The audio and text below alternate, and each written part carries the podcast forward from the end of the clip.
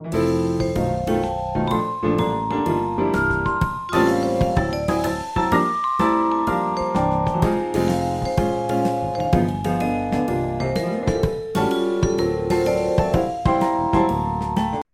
and welcome to this week's episode of the Aussie Nerds podcast. I'm Daniel, and this week we are going to discuss Paddington 2 and, because I haven't seen it before, Paddington. And I'm here with Hunter. Hello. Hello. This is your favorite movie. Yes, it is. It's hard for me to decide favorite movie, but I take a look at the top three and think, you know what? Yeah, this one wins. Yeah. I mean, it is fucking adorable. Seriously. It's so cute. Um, and you have like this one's heavy and has lots of big themes in it about like life and shit. And it's like, no, he goes to prison. And he didn't do anything wrong to go to prison because he's fucking Paddington. He goes to prison and he reforms the entire prison with fucking marmalade. What more do you want? It honestly keeps reminding me of that story of Joseph in Egypt in the Bible, okay. where like uh, gets sent to prison for not doing anything wrong, and then reforms the prison and makes everybody love him, and everybody's better off for him going to prison. I'm like, wait, how much time did they spend reading this story in order to? But like, yeah, that's just one of the random one of the random associations that I get out of these movies. I usually ask when uh, people first saw this movie, but this was like, what, two years ago? Three years ago? Yeah, it came out in Britain in late twenty in late 2017, like December of 2017, and in the US in January of 2018, I think. So yeah, it's been pretty recent. I saw this movie because Patrick H. Willems, a YouTuber who talks a lot about film, uh, t- went on this 20 minute rant about how great the Paddington movies are. and what he said about it made me think, I want to see this. This sounds like exactly the kind of movie I would enjoy. And it really was. I saw the um in 2013 the first movie was, and I think uh I saw the trailer where he's cleaning the uh his ears with a toothbrush, and I'm like, this is the worst, and I'm never seeing it. Uh, it just was so unappealing that first trailer. Yeah, the first movie is a standard 90s adventure movie with lots of slapstick for kids. One of those movies like, I don't know, The Goonies or Home Alone or something like that. It's rather standard about it, except the cinematography and the cast are amazing. And And the second is one. still adorable.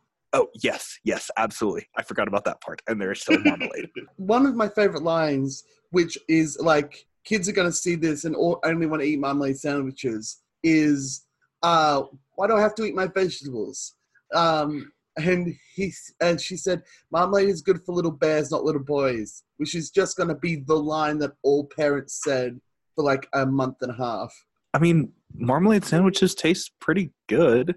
Yeah, they're great. we had we had some friends over to watch Paddington and eat marmalade, and Um, it turned out to be better than we thought. it's, it's pretty great. I um in Paddington 2, he goes to prison because um is it Hugh Grant that's the bad guy? Mm-hmm. Cool. Because Hugh Grant stole a pop-up book uh and framed Paddington for it. And because we can't have um Paddington actually do anything bad because he's Paddington and you just have did Paddington's aura of positivity just surround everyone and just make the whole prison better in every way. I feel like one of these days I'm going to be giving a talk on uh, a sermon on service or a sermon on uh, manners or something like that, and quote Paddington too extensively. I mean, yeah, just play Paddington 2. It's like, I present to you Paddington 2 as my entire evidence. Amen. There's the end of my sermon. I lo- But no, seriously, you take a look at this movie and you've got um he shows up to the prison and he's not scared to talk to the chef who's absolutely terrifying to everybody and everybody knows you never talk to Knuckles if you want to survive in this prison. Paddington doesn't know that. Yeah, well, I mean somebody says that to him, but then he's like, "Yeah, okay, let let's give this a shot." And then by sheer accident, he manages to make Knuckles happy. And then he keeps making, sandwich. Yes. And then that he Marmalade keeps is making freaking amazing. Yes. And then he just keeps making people happy. Like somebody somebody asks what's for dessert and he's willing to listen to other people's thoughts and in the process he's able to make everybody's lives better by making people happy and listening to pe- to what people have to say. They uh, the first time he's in prison, he's on laundry duty, and it's the classic red sock with the uh, with the black and white uh, clothes, and everything turns pink, and and then it cuts to everyone's. Which, Seriously, the cinematography and the editing on these on these Uh, movies amazing. it's so Like well you said that that cut is just one of the funniest pieces of editing I've ever seen. it's so good. And um and then he's like, ah, this could have gone better. But then he goes to Knuckles. uh, But then he's like, oh, this is gruel and stuff. And you're like, oh, they the prisoners are getting crappy food. But it turns out that Knuckles is just a shit chef. And so he goes to Knuckles and he's like, oh, yes, I love it when people complain about my food. And you see the guy and he's like, uh, get a medic in here. And then he hits him and he's like, make that a priest. Yes, they the comic timing is just wonderful here. It's so British. Maybe I, just really like British humor. I just also I, I the the comedy is just as good as the action, which is genuinely surprising and wonderfully amazing. It's so delightful, and I I absolutely adore it. And I hope that they're making a third one. I assume they are. So Ben Whishaw, who voices Paddington, has said that they are working on Paddington 3, but it will take a while. And I'm thinking, take as long as you need, guys. You take as long as you need to do this right. It's worth it. And you had like the first one came out in 2013, second one came out in 2017. It's like 2021 ish. I can see that. Yeah. I, we could just go through like every joke. I like yeah, we could. I like that the kid is like um the the boy in it is like I'm not in I have to hide the fact that I'm into steam trains because steam trains aren't cool. Do you know what is cool? 90s clothes with like sideways hats and sunglasses and call me J Rod. And it's like I don't know if they were it was on purpose or not, but he looks like such a douchebag. Well, teenagers don't actually know what's cool. They're just trying really hard to do what they think is cool. Yeah, teenagers don't realize that cool doesn't exist, and anything and anyone outside of their circle is just no. That's so lame. Like dabbing. I didn't know what dabbing was until like a week ago, and it's like Wow. It just looks stupid. That said, can I just appreciate the fact that they use the same child actors for both movies? Yep, it it's so good. And Even though the movies are several years apart, are are made several years apart, they let the actors age. Yeah, they write the story appropriately. Like Paddington's been here for a while. He's um he's on his little trip to go to the store, or whatever, and it's like everything he does just makes their lives better. Like he tells that guy to uh not forget his keys, and everyone's just genuinely happy, and it's just a ray of positivity. I watch this movie and think that is who I want to be in life. I want to be the kind of person who makes other people's lives better. I want to be the kind of person who makes other people want to do better things. I mean, think about how much Knuckles changes and how much Spoon changes and how much everybody in Paddington's neighborhood, they're better people because of him. That's all I want out of life. you have this guy. So Paddington wants to buy the pop-up book, and it's just just a regular pop-up book. It's worth like a thousand dollars. Um, and he's like, "You need a thousand more of these coins," which is just vague enough to be considered a dollar. And uh, he's like, "Okay, I'm gonna get a job." So he's ter- but he's Paddington, so he's terrible at his job. And eventually he figured out how to do his job right. yeah, he's a hairdresser though. And Okay, that job, yes, he is terrible. His job is janitor. th- He's good at that job. His job is It's janitor. But he yeah, when he's asked to do a judge. hairdresser. He- He's uh, he's like, I just tidy up, and he's like, that's fine. I only need to tidy up. And And his he doesn't want to disappoint anyone, so he's like, okay, I guess I'll clean, I'll give you a haircut. This couldn't possibly go wrong. okay, just another thing to simply appreciate about the film how many times they do callbacks and how well they set things up that judge i mean yeah they could have just made him into one joke for a slapstick scene but then they bring him back to be the reason why paddington goes to prison in the first place because that's the judge and this judge doesn't like paddington after that experience and then they bring him back during the climax as a joke and then they bring him back during the mid-credits scene not many movies would take that much effort to do callbacks. It's it's a great callback as well. It's like, well, this is fine, and then you see the judge, and it's like, ah, shit. Pretty much. I can. I like to imagine in kids' films a moment where characters would swear. Uh, it's a habit of mine from babysitting. Okay. And Um, by the way, random thing, you were talking about the price of the pop-up book. You can buy that pop-up book online. oh, I want that pop up book. Like exactly the same design, and it's like 30 bucks US dollars. I, okay, that's That said, great. he's trying to pay for it in quarters and pennies. I'm willing to bet that uh, it's worth way more in the uh, in the context of the movie because it's like one of Probably. kind worth a thousand Yeah. bucks, whatever. But it's not worth handmade.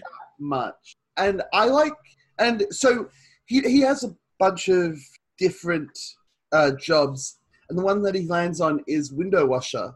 That scene is just the best. It's so funny.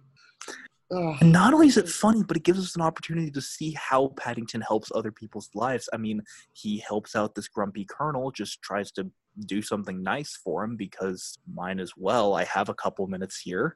And in the process, completely transforms the colonel's life because the colonel's windows are clean. And so there's a lot more light in his life, literally. Colonel looks out the window, sees cute girl, and goes and meets cute girl. And they start dating after a while. And it's just wonderful to see how well they use jokes and plot points to demonstrate character and to bring things back. And the movie's just so tight and efficient, and everything is doing more than one thing, and everything is leading to the central point of the ability to make other people's lives better.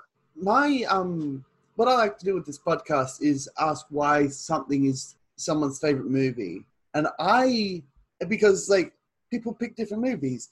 This is just Mhm. genuinely positive and fun and adorable. Uh, but why this one in particular? Okay, so one, like I said, it reminds me that I actually can be the kind of person that I want to be. I mean, Paddington is life goals for me. so every time I watch it, I get reminded of uh, of who I want to be and what I need to do to get there, but also just the sheer quality of the film. This movie deserves the hundred percent on Rotten Tomatoes that it got. Nice. And you look at like you look at the cinematography, the editing, the num the ways that they point the camera at exactly what you need to get the most emotional impact, the ways that they do all these match cut, all these visual match cuts to show similarity between scenes and show contrast between scenes. You look at the ways that the, that the you look at the cast. Oh my gosh, the cast is amazing. You look at how well they set things up. You look at the climax. This is the best train sequence that I've ever seen outside of like the Lone Ranger, which did like everything you can do on a train sequence. it felt like this movie. It felt like Paul King, the director, went and watched, went and asked his friends, "What are the hundred best movies of all time?" Watched all those movies in a weekend, and then made Paddington Two. and then just put a bear in them. Yes. He gets the toffee Yes. apples, puts them in between his paws, and uses them to climb up a wall. that's amazingly creative. How did they think of that? But then you think they set that up in Act One when they first go and visit the fair. Paddington pulls the wrapper off of a toffee off of a toffee apple and realizes how incredibly sticky these things are. and then in Act Two, he uses those as almost a weapon. There is an incredible amount of Chekhov's gun, Chekhov's skill, Chekhov's gag, and Chekhov's hobby in and these Chekhov's movies. toffee apple. Yes. These movies are like a textbook on how to be Chekhov. this is a great um, screenplay. It's so tight, and every and nothing is wasted. Even the kid's stupid train hobby Seriously. comes back because he has to drive a real train, and it's like, how does he know how to drive a train? Well, about an hour ago, we showed you that he was obsessed with trains, even though he didn't want, he thought that it wasn't cool.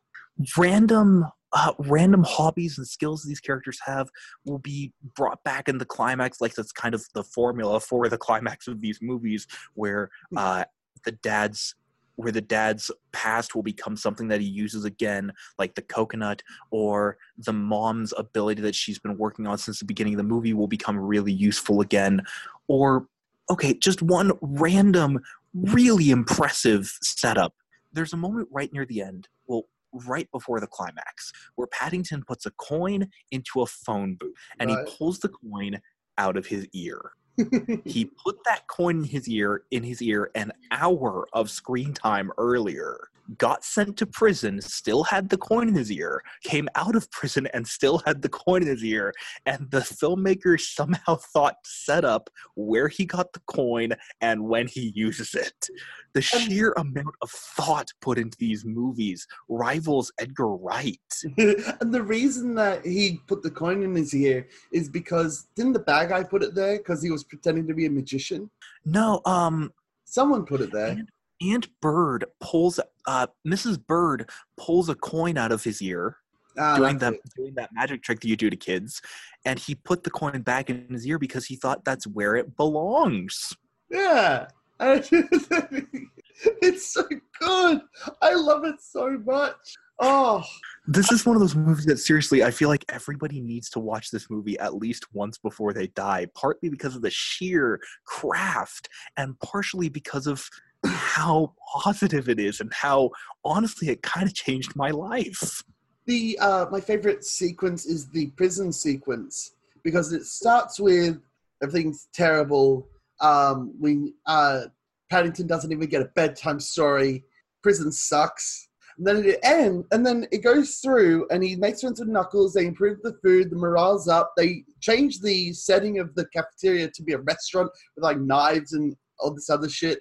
And Paddington is like, "Remember what aunt, my aunt would say," and he's like, and then the guy just does his lesson and has good table manners, and everything's great. And then it ends with them being read a bedtime story, which is so funny and And so well set up. uh huh. It also They sense. They set up that a bedtime story is not something you do here so that they can have that kind of contrast. Sorry, you were going on about how it makes Yeah. sense. Please. It, it makes sense because the prison guards are like, how do we keep the all these uh, violent prisoners uh, controlled and um, and in our system? And it's like, oh, if we're nice to them, they just won't do anything bad to each other. it's kind it's kind of the opposite of the Zimbardo prison experiment. Uh huh. It's it's so fun. I really love it. I'm so glad you got to watch this movie. it's so good. Uh, the story, the story of it, uh, is great for setting up all these gags. I prefer the story of the original because it's about immigration uh, and how we how uh, we should treat foreigners uh, and people seeking a new home. That's that's a great story, and it, I don't know the two of my favorite um, jokes. One's from the first one where the uh, where Mrs. Brown says, "Okay, so he's about five foot three, uh, is wearing a red hat, and is a bear." And it's like that's not a lot to go on. And she's like, "Seriously?" That is actually what the official she's talking to replies. The person actually replies, "It's not a lot to go on," and I love that. it's it's really funny because apparently because of course because there's going to be a lot of bears running around.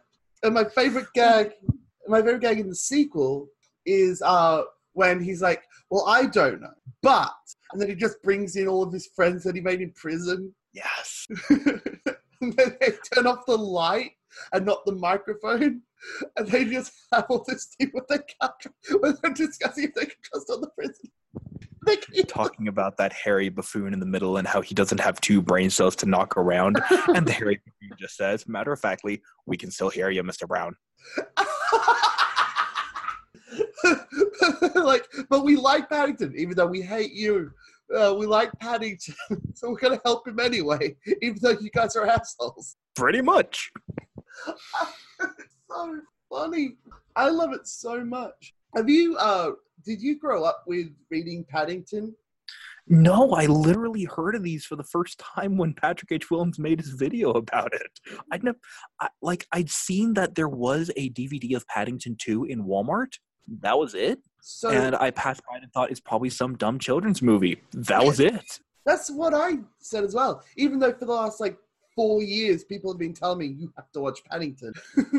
This is one of those great examples of how there's a I don't see a line between kids movies and adult movies. I see I see a line between good movies and bad movies. And sadly the kids movies have a higher and sadly the kids movies are just plain better at being good movies on the whole. Well, the good ones are like you still have a lot of trash movies, but you have a lot of trash movies in adult movies too. So when they're good, they're great. Like with uh, Christopher Robin, that movie sucks because it's it, it, it asks all these questions about how Winnie the Pooh works, and it's like, oh, that's terrifying.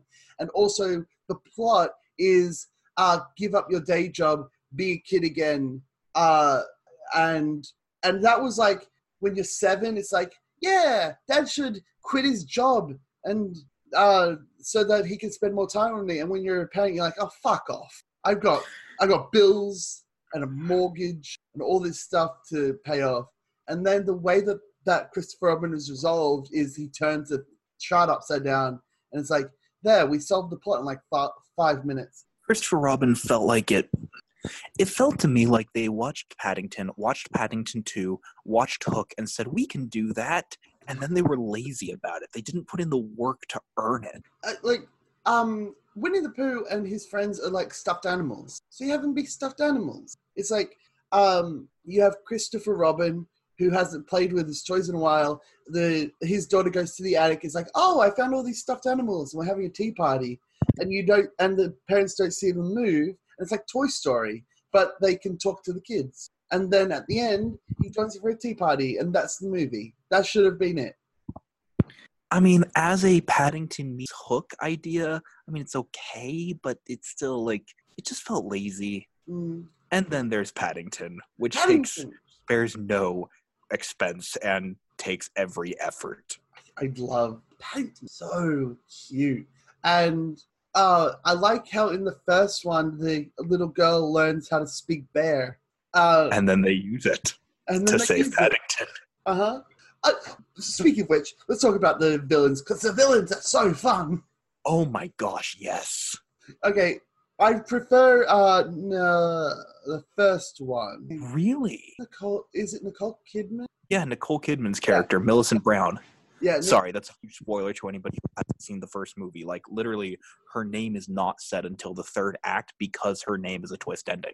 I thought that the twist was going to be that the um the explorer was um related to the Browns. Um, Oh, that would have wrapped things up nicely. but I'm glad that it wasn't because then there would have been like a link, and the whole point is that the explorer's family should take care of this bear. We shouldn't. So if they were the explorer's family, then that would have defeated the purpose. But by having the bad guy be related to the explorer, that's even better because she can't be responsible for him because she wants He to literally wants to kill him. she wants to stuff bear and i i like that. I i like that link with them. And i also as an aside nicole kidman is so funny. She's just so great. such a role. she's it's so great. And nicole kidman is like uh come here in my taxi see it says taxi it just says taxidermy it's, it's so Can- Can I just appreciate how much fun these villains must have had on set? Oh yeah, playing a villain in a kids movie is just the best job. You look at the way that you look at the way that Nicole Kidman or Hugh Grant are acting. You look at the way that Nicole Kidman or Hugh Grant is acting, and you just think you just had so much fun on this movie. I am so glad you got to do this movie for your sake. It looks like you had a great time. Yeah, she gets to be a villain and monologue about how she gets to kill a bear. It's so funny. And That said, go ahead. and um, villains, actors who play villains in kids' movies, always when they are just eating up the scenery, like Hook and Hook, or Oh, um, or Raul Julia in Street Fighter. Just in what other context would you get to um pre- uh, to um march up and down uh, in a big um purple cape, fly with superpowers, and get to wrestle John Claude Van Damme and dress like gay Hitler? It's the best. Love that description. On a level of storytelling, I'm going to say that I like Hugh Grant's villain a whole lot more than Nicole Kidman's villain. Here's why. Okay. Nicole Kidman's Nic- Nicole Kidman's entire goal is directly related. Hang on, hang on. Something's wrong with your mic. Can you um can you just put it back in here? I think it's better that way. It's not going to go all scratchy when I move. Uh no, it was went on scratchy when you were fiddling with it. Okay, okay. Well, sorry about that. Um, how far back do we need to go? I, I don't want to Uh I Hugh don't Grant. have scratchy stuff on. Okay, so um, Nicole Kidman's character on this, her goal is directly related to Paddington. She wants to kill Paddington, which means that all she gets to do for the first two acts is look for Paddington. She never gets to actually interact with Paddington. She never gets to affect Paddington's life because as soon as she finds Paddington, she's not going to interact with him or affect him. She's going to go in for the kill as soon as she can. Hugh Grant's character is exactly the opposite. Hugh Grant's character has a goal, Paddington has a goal, and they're in complete opposition. Neither of them can win. You can't have both of them win. One of them has to lose. And so Hugh Grant's character gets to exercise a lot more agency, gets to affect the plot a lot more directly, gets to affect Paddington a lot more directly, and feels like a more dynamic, not dynamic, and feels like a more proactive character because his because he has a goal, Paddington has a goal, and they're both directly opposed to each other. And Paddington isn't his goal as well. Exactly. So it's like an X where it's like, I want to get this pop-up book. Uh, Paddington wants the pop-up book. We cross paths. Paddington goes to prison and he gets the pop-up book. And then after that, he's like, okay, I've got my pop-up book. He's in prison. I don't give a shit about the bear. So then they go off and do their own plots where Paddington has to break out of prison and he has to find the treasure. And then it isn't until the end where um, they meet up again. that said, so like the how it should have ended version of this movie, which never happened, thankfully, Oh, if there were a how it should have ended, it would have really highlighted the theme well. Because if Hugh Grant were willing to talk with somebody and willing to work with somebody and willing to get some help, he could have got his goal easier without breaking the law. And here's how. he could have So bought the pop-up book. What? He could have bought the pop-up book if it costs like a thousand oh, dollars or whatever. If he Well, yeah, absolutely, book but here's- before Paddington, Here's what I'm thinking.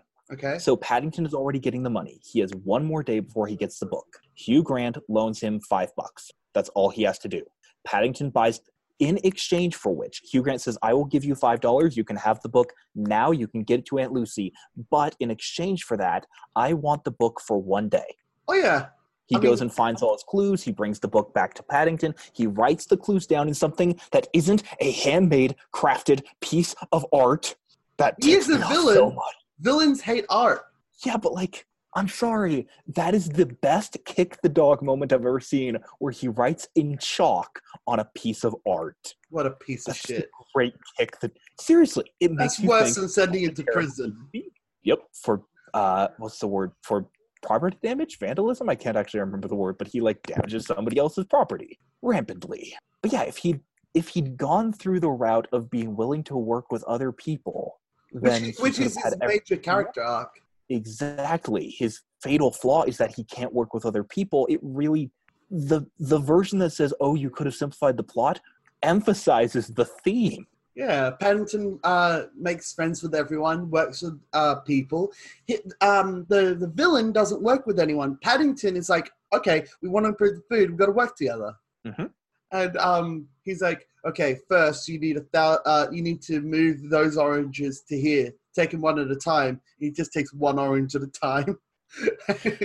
another one of those truly inspirational moments is when he looks for the best in knuckles and sees instead of seeing somebody who can beat you up sees you have a fine pair of orange squeezers Yep. I wish I could look at people like that. I want to look at people like that and say, well, yeah, everybody else just thinks of you this terrible way, but I see this great thing out of that terrible thing." Have you seen Mr. Rogers? No.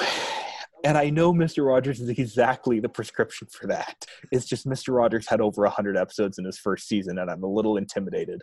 I don't. I haven't watched uh, all of his episodes because no one can. Um, but I saw the documentary, and everything he did was like when I was watching Paddington. I'm like, oh, it's like Mr. Rogers, except Mr. Rogers was real, and he had uh, sweaters that were knitted by his grandmother. Instead of having a duffel coat that was handed down from his adoptive adoptive father figure. it's so I, this movie, man. I love it a lot, and I'm gonna watch it again and again and again. It's uh, it's so cute. It might be on my top ten favorite list. I don't know, but like it should be. I've seen it four times in the past year.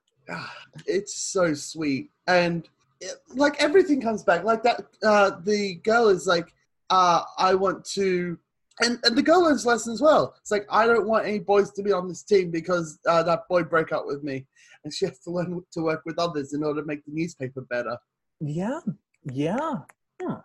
Yeah, her character arc seems a little. Honestly, yes, I'm going to give a little bit of criticism, criticism about this. Her character arc seems a little bit um, unearned. It seems like she doesn't actually learn to work well with boys. They just threw that in to give to give her a happy ending. She worked with her brother on the train thing. That's what it was. Okay. I find that often when I criticize a movie, somebody else can just point out this is how it worked, and I can go, "Oh, that's why." Thank you. You're welcome. That happens a lot. It's fine. It's easy to Another criticism. Another criticism that maybe you can help out with here. Sure. Every time I watch Paddington 2 with anybody else, somebody will say, uh, "We'll get to the we'll get to the prison break scene," and somebody will say, "How?" Because they work together. Shut up. And I'll just and I'll just Doesn't- reply, "They've been they've been planning this for months. Assume they've been planning this for months. Don't worry about it." But like, it feels like the second one relies on this kind of cartoon logic that the first one relied on and had, but the first one set it up. Like the opening scene is filled with cartoon logic. The second Well- one never really sets up enough cartoon logic to be able to pull it off. You're talking about the airplane, right? Uh, no, I'm talking about the No, hot the air. hot air balloon. I mean, uh, Paddington works in laundry, and uh, something, something, something, basket, something, something, heat, something, something. Uh, they get out. No, it's not that. It's that I feel like they should have set up a tone that would have accepted cartoon logic. That's what I mean. Not that there is cartoon logic. That's not my problem. My problem is that they didn't set it up well enough. Um, well, Like you have you have uh, other things like the uh, train scene was set up because he could play with uh, because the kid played with a toy train, so he knows how to drive a steam train. And you have these uh, the prisoners who have been planning to escape, but they needed some someone bear sized in order to do it. Like it's a four man operation, but it's like you could have gotten any four men, but you needed Paddington specifically. So Paddington was just Also helping them. they like Paddington. I, I love it, and and I okay. Um, so it doesn't make much sense that they could build that hot air balloon, but at the same time, who cares? You- that is my issue. That yes, we should not care, but my friends do care because, like, okay, the first one, they spend the first five minutes setting up that this is cartoon logic. We've got a guy who's traveling through the wilderness with a travel piano. We've got bears who talk. in yes, a travel piano. I love that line. We've got um, we've got this Swiss Family Robinson Rube Goldberg machine for making marmalade out of ripe oranges. We've got a bear who we've got a bear who has a hat that's very important to him. We have Paddington inexplicably eating more marmalade than he could have possibly carried with him. Like the He whole always has an thing. emergency sandwich under his hat. But all that stuff was set up in the first one, so Yes, naturally it all- come over to the sequel. all of that tone was set up in the first one. The second one starts out the movie with a life or death danger sequence, moves on to a highly moves on to several highly stylized scenes that would have been straight out of dramas, keeps going on through scenes that are straight out of dramas until we get to cartoon logic. I think Like, I think it's never not really cartoon get the- logic I think it's not Cartoon Logic because they're just building a hot air balloon out of random crap that they find. Um, MacGyver did that, and I think that we can give the movie the benefit of the doubt of okay, so they used so they used the laundry stuff to build the, the uh, balloon, and the guards have let their guard down because everyone's nice to each other, so they could do this uh, more openly because all the guards were like they're singing songs and making tea and crap. Everything's fine. No one's no one's hurting each other. It's who cares. Paddington wants to work with these three people in particular. We'll just let him because he's Paddington. I definitely don't. Uh, I definitely don't take the nitpick seriously. I try not to, to nitpick any movie, especially one that does have cartoon logic. I just wish it set up the cartoon logic better so that my friends could enjoy it more. That said, you were talking about them singing songs and making tea. Remember how um, in Paddington 2, when he's washing windows, the band is singing a song called Rub and Scrub? yep. The melody of Rub and Scrub is used as Paddington's main theme through the rest of the film. Yeah, that's good. I didn't notice um, that. I don't notice music cues. I have to notice music cues.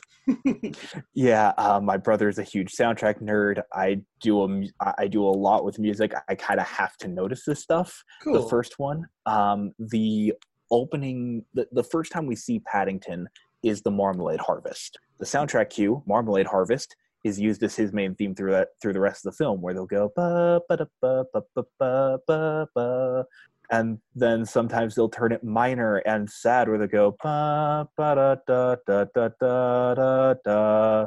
I the if you're talking about like illogical stuff, the fact that they caught the bad guy and Paddington is just allowed to leave prison even though he escaped from prison. Uh, and they didn't have to go back and like do all this stuff. It just sort of happened.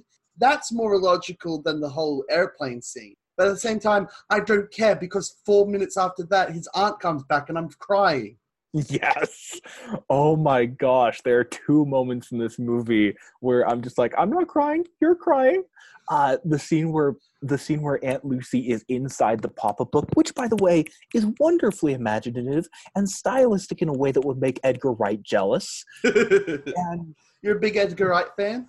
I, I think he's great at what he does. I think he's I, I think he's imaginative and stylish and wonderful at what he does. I don't think he's right for every movie, but the movies he's right for, he's perfect for.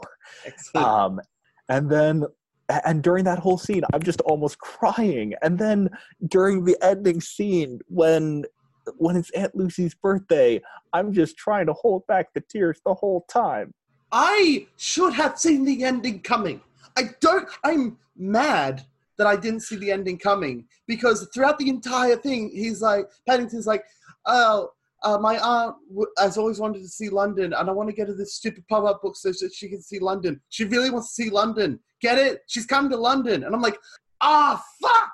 I didn't know. Why didn't I notice? It's such an obvious off. It's such an obvious ending, especially for a kids' movie. And the fact that but I didn't done notice, so well. I know, but I should have seen it coming like five minutes in, and I'm I'm upset that I didn't because I'm just so focused on Paddington, like wanting to get this stupid pop-up book back, and the fact that he's like that everyone's like, it, it doesn't matter about the pop-up book. We brought your aunt to London, and I'm like, of course you did. and yet that scene is playing off of so much of the rest of the movie. Everybody loves paddington. Everybody's indebted to paddington. They literally walk into his house and tell him how much they mean how much he means to them. Okay uh, by the way this is the ending of it's a wonderful life. Uh, yeah. It's the exact same scene. A character wakes up after a long a character wakes up after a long ordeal back in his house Everybody comes to his house, tells him how much they mean to him. He's lost everything he's worked for for the entire movie, and he has no idea how he's possibly going to recover it. And everybody brings him the thing that he's been looking for for the entire movie as a gesture of goodwill because they love him on a holiday that is that is important to that scene. It is exactly the same scene. It's so good, and this is uh, one of the big parts working together they got to do it because like this person had contacts and this person did this and this person did that. They literally spell out how they worked as a team in order to get it done. Like even getting even even the climax, just getting to the climax involved teamwork where the car fails. By the way, they really should have set up the car failing, but like there's so many other good setups and pay that payoff that I'm not going to criticize it for missing that one. It's, Anyway. it's such a minor detail. The car breaks. It just would have been better if they set up the car breaking down. If, if car like breaks if down. like it it stalled a bit in the first act. Exactly. So the car breaks down, and then everybody in the neighborhood comes and pushes the car. It's just such an obvious teamwork scene. And it's just so inspiring. Yeah, and you have um you have the main villain played by Hugh Grant, but you also have the antagonist from the first and second movie. That's that racist. Uh, that's like I hate bears, and I'm like, oh come on, dude, you're the doctor. You were nice. And he and my favorite my favorite uh, gag with him is that he's calling uh, the Browns to warn him about the taxidermy uh, plot, and then he's like, and he's putting on a voice, and it's like, why is he doing a stupid voice? I love how they don't say it's Mr. Curry. They say it's Mr. Curry doing a silly voice. it's Mr. Curry doing a silly voice. It's like, I'm not Mr. Curry, I'm Mr. Murray. Murray. Burry. Of all the stupid names he could have come up with, he changes one letter by one letter. He was a C, back one letter to a B. This is not a bright man. and uh, and then he's just like, uh, and then in the second one, we reveal that he does something with traffic. I think maybe. No, he just bought himself a yellow coat. Oh, is Well, that that's it? not canon, but it's not canon, but like he either is a is an elected safety official for the community or he went and bought himself a yellow coat. I'm willing to bet that one because no one takes him seriously. Same. I don't think anybody would have actually elected or appointed him to, to that uh, position. and it's a big thing in America. The idea of like the uh, the community coming together and being controlled by arbitrary rules, like how high your grass can be. When it's I first, called an HOA, uh huh. and nobody likes it over here. When I first heard about that, I'm like, that's the dumbest thing I've ever heard. Because I mean, it makes sense on the surface, and then it just stops making sense after about five seconds. I um, My family picked a spot to live specifically based on whether they had an HOA or not. And they said, This place has no HOA, we're buying it. Yeah. Um, in Australia, as long as you're in your own yard, you can do pretty much anything to your own property and no one cares. Yay. Yeah, it's it's one of those things in American culture that I'm like, why? That just seems like it would make that it would ruin morale. Yeah, I don't think this is the podcast to talk about an HOA. Like, I'm not saying what you should do with your podcast. It's just like, I'd rather, I don't know enough to say why. I have a theory, but that's about it. All right, fair enough. It's just one of those things that just, that's just weird to me. Um, the the um, have you seen the the 2011 Winnie the Pooh movie? The answer is obviously no. No. I should have, but no. It Like, is. I know it existed, but I haven't actually seen it. it's animated. It's just as adorable as this. Um, it's Well played. it's basically Winnie the Pooh uh, in a story, and it's a it's a book, and it, the narrator is reading the book, and the Winnie the Pooh is like, "Oh, really? We had to do that?" And he's talking to the narrator, and it's so cute. It's, I mean, it looked like it was basically let's do a standard episode of Winnie the Pooh and just make it two hours long. I mean, yeah, but like it's Winnie the Pooh, though. Yes. that That's a good enough reason. Yeah, I, I really like that movie, and it's one of the things that I was looking. That is why I was excited to finally see Paddington, because I'm like, oh, this can be done well, and it was your favorite movie, so I assumed that it was. It's it's so cute, and they even do the ladder. So so um so Paddington has the ladder for his window uh cleaning job, and Yes. to escape, he uses the ladder. Yes. That was a great callback. That is not the kind of thing that you would expect them to bring back. uh, it fails, but at the same time, they at least try and use it. Yeah. Which is honestly impressive in and of itself if they even thought of that. I kind of want to sit down with the writers and the director and ask, how do you think of this stuff? Of this and this and this and this and this? And I feel like half of it is going to be, well, they did in the books. If I haven't read Paddington, I- well, I haven't read the Paddington Bear books. I I like that. I Tintin, uh, the 2011 uh, animated movie, has got like a Oh. bunch of stuff from all the books. So I could see that, though I doubt it because I think they're just simple children's books. But I haven't read them, so maybe. Man, that Tintin movie, that was such, that, that was so much fun. I loved it. I loved the chase scene uh, in it, Oh yes, and like that chase scene felt like a birthday present to me personally. you like chase scenes. um, okay, so what I want in a movie is to either have something clever Uh-huh. or to be or to want to be a better person. So like I I- I want to finish up a movie and think two things. One, how did you think of that? And two, I want to go be I, I want to go be nice to people now. so like Megamind, uh, Paddington 2, those are absolutely up my alley. But like Tintin, the chase scene is one of the most creative, clever scenes I've ever seen in my life, and it's a long take. And That's just amazing movie as well.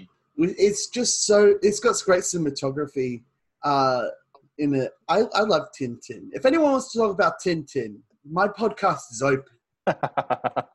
Somebody needs to talk about Tintin with you. It's probably like number five on my top ten list or something. Nice. Paddington. And I I like that they set up why he was named Paddington because it was in the story. It's in the um the books as well that he was found at Paddington Station. Mhm. Uh, but I like how he how the uh, Mr. Brown tried to pronounce his name and he ended up saying a swear word, which is amazing. Yeah. I have no idea what Mr. Brown accidentally said, but I can imagine that's be- I mean, I don't speak bear. it was very rude. Yes. but I like that um that that was set up as a gag, and it's like you and it, the whole thing of you should um conform to our standards in our society, and then like at the end after that. Uh, the girl learns how I forget all these characters' names. The girl learns how to speak English, uh, how to speak bear, and um, uh, which is like we can learn to have uh, both of our cultures together. And it's a great story about immigration. And I prefer the story of the first movie because it's about that and it's uh, far more interesting than uh, the story of Bear wants pop up book, Bear goes to prison because someone stole pop up book, then there's a train chase. But everything in the second movie around the story is, I think, better. So everything except the story is better in the sequel. And then you take a look at just the sheer visuals on this. Frankly, Paddington's design himself, the fact that he looks like he's actually walking around there and doesn't look like a stupid CGI creature is amazing. Yeah, and he looks like um he looks like a toy bear, which is uh, really cute. And And a I dog. like that. And then you look at like how they choose to visually represent some of the things in this movie. Um, when he's looking around for M. Clyde, sorry, not Millicent Brown, Millicent, Millicent Clyde. I'm totally messed your name up earlier. When he's Yeah. looking around for M. Clyde, um, and they show in his handwriting M. Clyde and the addresses over each building and just cross them off so that they can. It, it's like a montage, but they say, huh, we're already doing a montage. Let's not make it more montagey. Let's just take a visual shortcut in a in an imaginative way and they just keep doing that throughout these movies with these visual match cuts with these just i'm sorry the the visuals here are amazing Yeah, go nuts. Um, it's it's your favorite movie, so be passionate about whatever you want. all right let's get into the sandwich then Okay. if we're going to be passionate, let's get into the sandwich. So, first one, we set up that a wise bear always keeps a sandwich in his hat in case of emergencies. We keep getting set up over and over and over again that he's only using this for emergencies and that the pigeons want the sandwich, and he pays it off at the end that he uses it for emergencies for the pigeons. Well done. But also, when he gets inside that I don't remember what it's called when he gets stuck in the room with the guy with the huge hat, and the guy with the hat also has a sandwich in his hat in case of emergencies, and he has a thermos, and he has tea, and he has a teacup, and he has just everything inside his hat. And the way they play off that scene, the way the camera is looking at them, the way the the way the guy is moving everything, just the camera alone is funny in this scene. I, and the whole uh, in case of emergency hat sandwich. Whenever Paddington's in actual danger, the sandwich saves him. Like with Knuckles, when he's about to get killed by Knuckles, he gets saved by that sandwich from his hat. And, And- the fact that during the credits of Paddington 2, they reveal that the sandwich shop that Brendan Gleeson's character opens up is called Knuckles Sandwich. That alone makes it one of my favorite movies. if they'd done none of these other things, that alone, that deserves a slow clap. I love the um, the gags in it, and um, when when Hugh Grant goes to prison, because of course he does. uh, When Hugh Yeah. Grant goes to prison and he's uh, setting up a musical, it reminded me of the producers. oh, absolutely. Okay, is a prison musical a thing? What? is a I- prison musical like they do it in the producers they do it in paddington 2 and like in there's an episode of the simpsons where uh the have you ever seen the simpsons Yes, of course. Everyone's seen The Simpsons. Okay. i didn't know how much to so you know how sideshow bob loves literature and theater Uh huh. there's an episode of the simpsons where they ask sideshow bob to do something and sideshow bob asks why should i and they reply we'll give you your pick of roles in the prison musical and sideshow bob says okay i'll do it There are um, which it's great. It's great. I love it. There are um uh things to boost morale for like minimum security prison and stuff, but I haven't gotten into it. But it is just a i'm glad you haven't gotten into a minimum security prison Thank you. Um, they haven't caught me yet, but Okay. the um, but it's just it's in movies. It's just a fun gag, like Sing Sing. Uh, they get sent to Sing Sing in the producers, and it's like, of course they would because it's called Sing Sing. Uh, uh, in Paddington, in Paddington, well, the Paddington's already improved that prison, so you get so that, uh, Hugh Grant gets sent to Paddington's prison, and it's like, well, this works. So like, even though the bear left, we can still do it. So that's why that one got uh, a musical. And it's like, and he's working also because that's just a that's just a great uh that that's a great mid credit scene. If you're gonna have a mid credit scene that isn't like a Marvel scene or like a Pirates of the Caribbean scene where it's setting something up, it's a great way to pay something off that you didn't think was gonna get paid off. It's a great way to wrap everything up. yeah, because even he learns how to work as a, in a team. Yeah. Yeah. It's this okay. This movie has a brilliant script. Everything is so tight, and it's like they work backwards. It's like, okay, we want to do this, so we have to put these things in the script first. We want the kid to drive the train, so let's make it so that he has a hobby with trains. But he's still a stupid kid, so he wants to be cool. So he so he tries to hide his hobby, and it's like, okay, And so he has to grow into being okay to being okay with trains. Exactly. Oh, we need Paddington to uh, make a call with a payphone because those still exist. Um, and and by the way, I love the fact that it was that it's in the uh, like the '60s or whatever. I don't know when exactly I it was no set, but I think it it was is. set in the original time of the Paddington books. It's just vague enough to work. So we have a scene where he needs to uh, have a coin to uh, pay for a phone call, and it's like, okay, how do we set that up?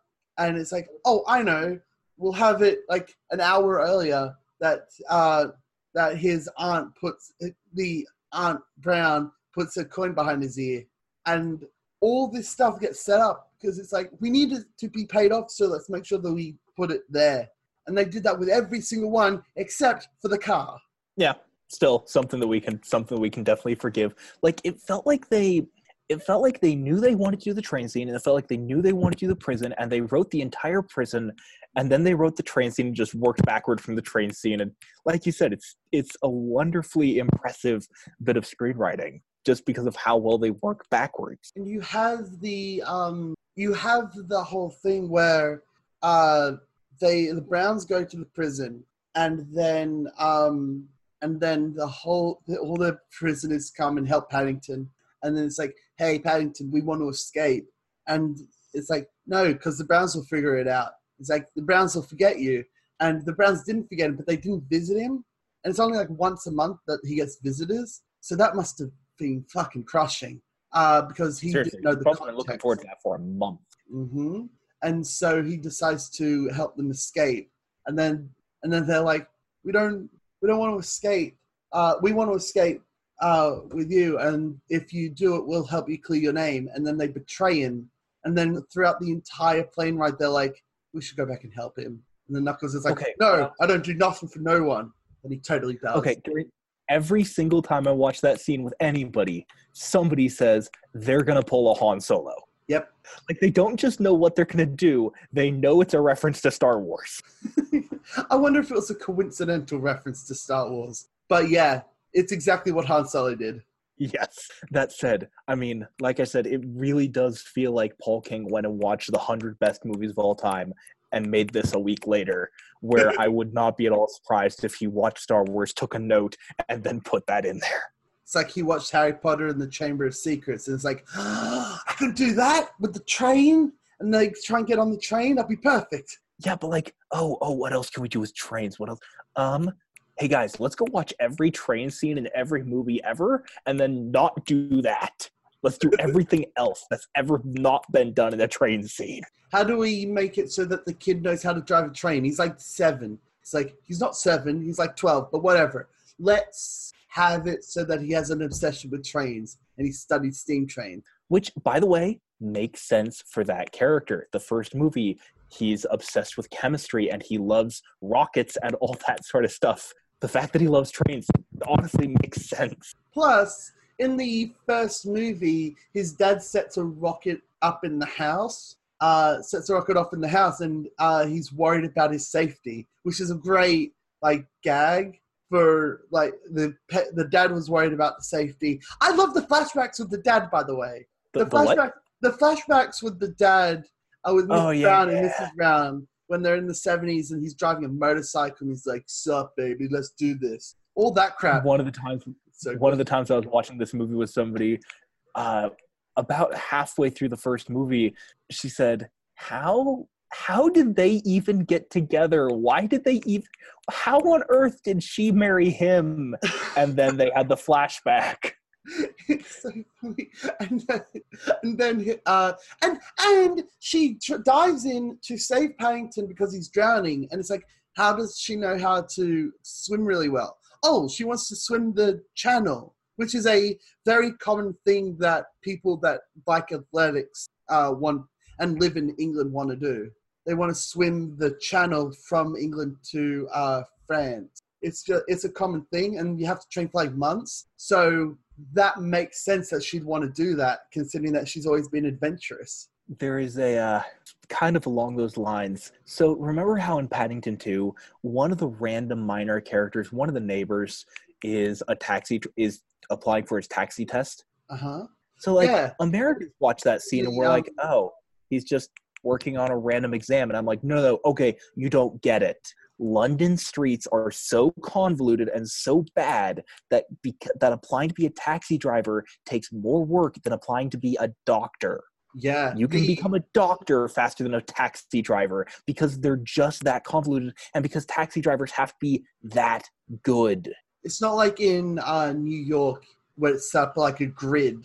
If And it's not like in well, It's just- anywhere else where you can just turn on a GPS. No, if you go to London, you put your GPS away, you don't go rent a car, you take a cab because the cabbies are the only ones who know how to get anywhere because the system is just so bad. The GPS can't even figure it out. and that comes back because he's in his taxi and he drives uh, Paddington's aunt from the uh, from the airport to their house.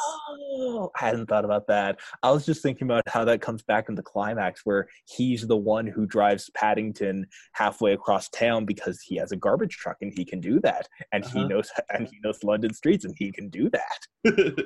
yeah, all this stuff just comes back, and it's it's all great, and it's they all work together. And it's, yeah, when she comes back and she's in London, and I'm like, of course she did.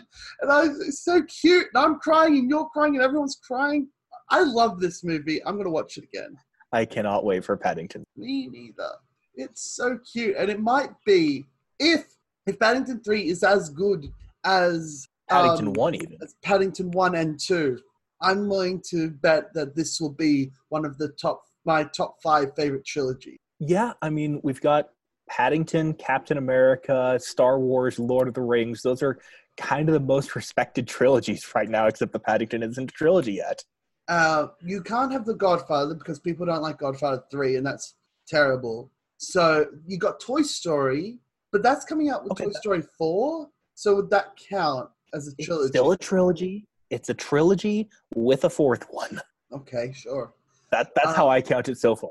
I mean, it Star may Wars, turn out that it really is a four movie series. Star Wars, and um, Lord of the Rings count as trilogies, even though there's six of them. And with Star Wars, there's more than six now. But it's like it, it, a trilogy is when a story arc takes three movies. So that's how I count it. So if it's a separate story, then it Fully, doesn't count. I'm not sure about Toy Story Totally. 4. yeah. But- I don't know about Toy Story four either. Uh, maybe Pixar knows. I think Pixar knows about Toy Story four right now. I, I'm pretty sure they, if anyone knows, they will. Okay, so Paddington three. hmm Who would you want playing the villain? Someone British uh, who can ham it the fuck up. Who can just have so much fun on it? Uh, we've been looking at like Hugo Weaving. Uh, Hugh Uh, Laurie. Oh, he would be so much fun. Yeah, Tom Felton. Hugh Laurie played House, and Yeah. and um, he played House for like seven years. But before that, he just did a bunch of comedic roles with Stephen Fry. Hmm. He's a big comedic actor uh, in England, and then he did House, and then Americans noticed. But he played. There's a show called uh, Laurie and Fry, or Fry and Laurie, or Hugh and Steve, something like that, uh, where it was just them as a double act doing. Oh yeah, Fry and Laurie. yeah, Fry and Laurie, uh, that and they were doing uh, a comedic double act for like years. So he could totally do comedic roles, and that's what he was known for for like decades. I, I, would love to see Simon Pegg as the villain for the third one. Simon Pegg's good. Uh, Stephen Fry would be fun. Uh, he'd be a good, but I don't think he could ham it up. Uh, he'd be a good villain, but he'd have to be like a twist villain, and I don't think Paddington Three needs a twist villain. I think that it would be better if it was just like uh, someone that's chewing all the scenery. Yep. Um, Yep. But like anyone really, someone that can ham it up. But other than that, any comedic, uh, anyone that can play comedy, I'm all in. Yep. Oh, there was one other big thing. I'm forgetting it off the top of my head. I'm sorry. That's all right. Uh, yeah, th- this this is a great movie, and I love it. I love it. Uh, I wish that we could talk about it for like seven hours, but we can't. So, thank you for coming on my podcast. Thanks Ooh. for having me. I always like talking about Paddington with anybody. It is really fun. Um, where can the good people find you? So if you actually want to hear more of my thoughts about movies, you can find me on Twitter at story at the core. Story at the core. Yep, that's my main that's my main thing for talking about movies these days. Okay, cool. If you want to follow me, uh, subscribe to this podcast. Every week I talk to someone about their favorite movie, Hunter. This is going to be hard to top because of pure enjoyment. I'm glad. And if you want to follow Paddington further, you can find him on Twitter at Paddington Bear. And upcoming is a Nickelodeon series where uh, Studio Canal and David Heyman, the studio and producer behind the Paddington movies, are working with Nickelodeon on a Paddington TV show starring Ben Whishaw, the voice of Paddington, targeted toward Willers. I'm in. I want. I, yeah, of course they are. Because of course they are. Because why wouldn't you? When I saw Uh-huh. Zootopia, I'm like, make it a cop show. This is a cop show. Come on, guys. You have like a million cop shows. Make one with a rabbit. It's a bunny cop movie. Exactly. And Not my joke, not my fault. okay, fine. I it's it's so it's so much fun. Um, so you can follow, you can subscribe to this podcast. We talk about uh, we talk to people every week about their favorite movie. We've had tons of people on. This is my favorite movie so far, and you were a great guest. I love it. Uh, you can follow me on Twitter at Aussie Nerd Pod. You can follow me on Facebook, uh, Aussie Nerd. I'm good at branding. Uh, and uh, until next time, goodbye.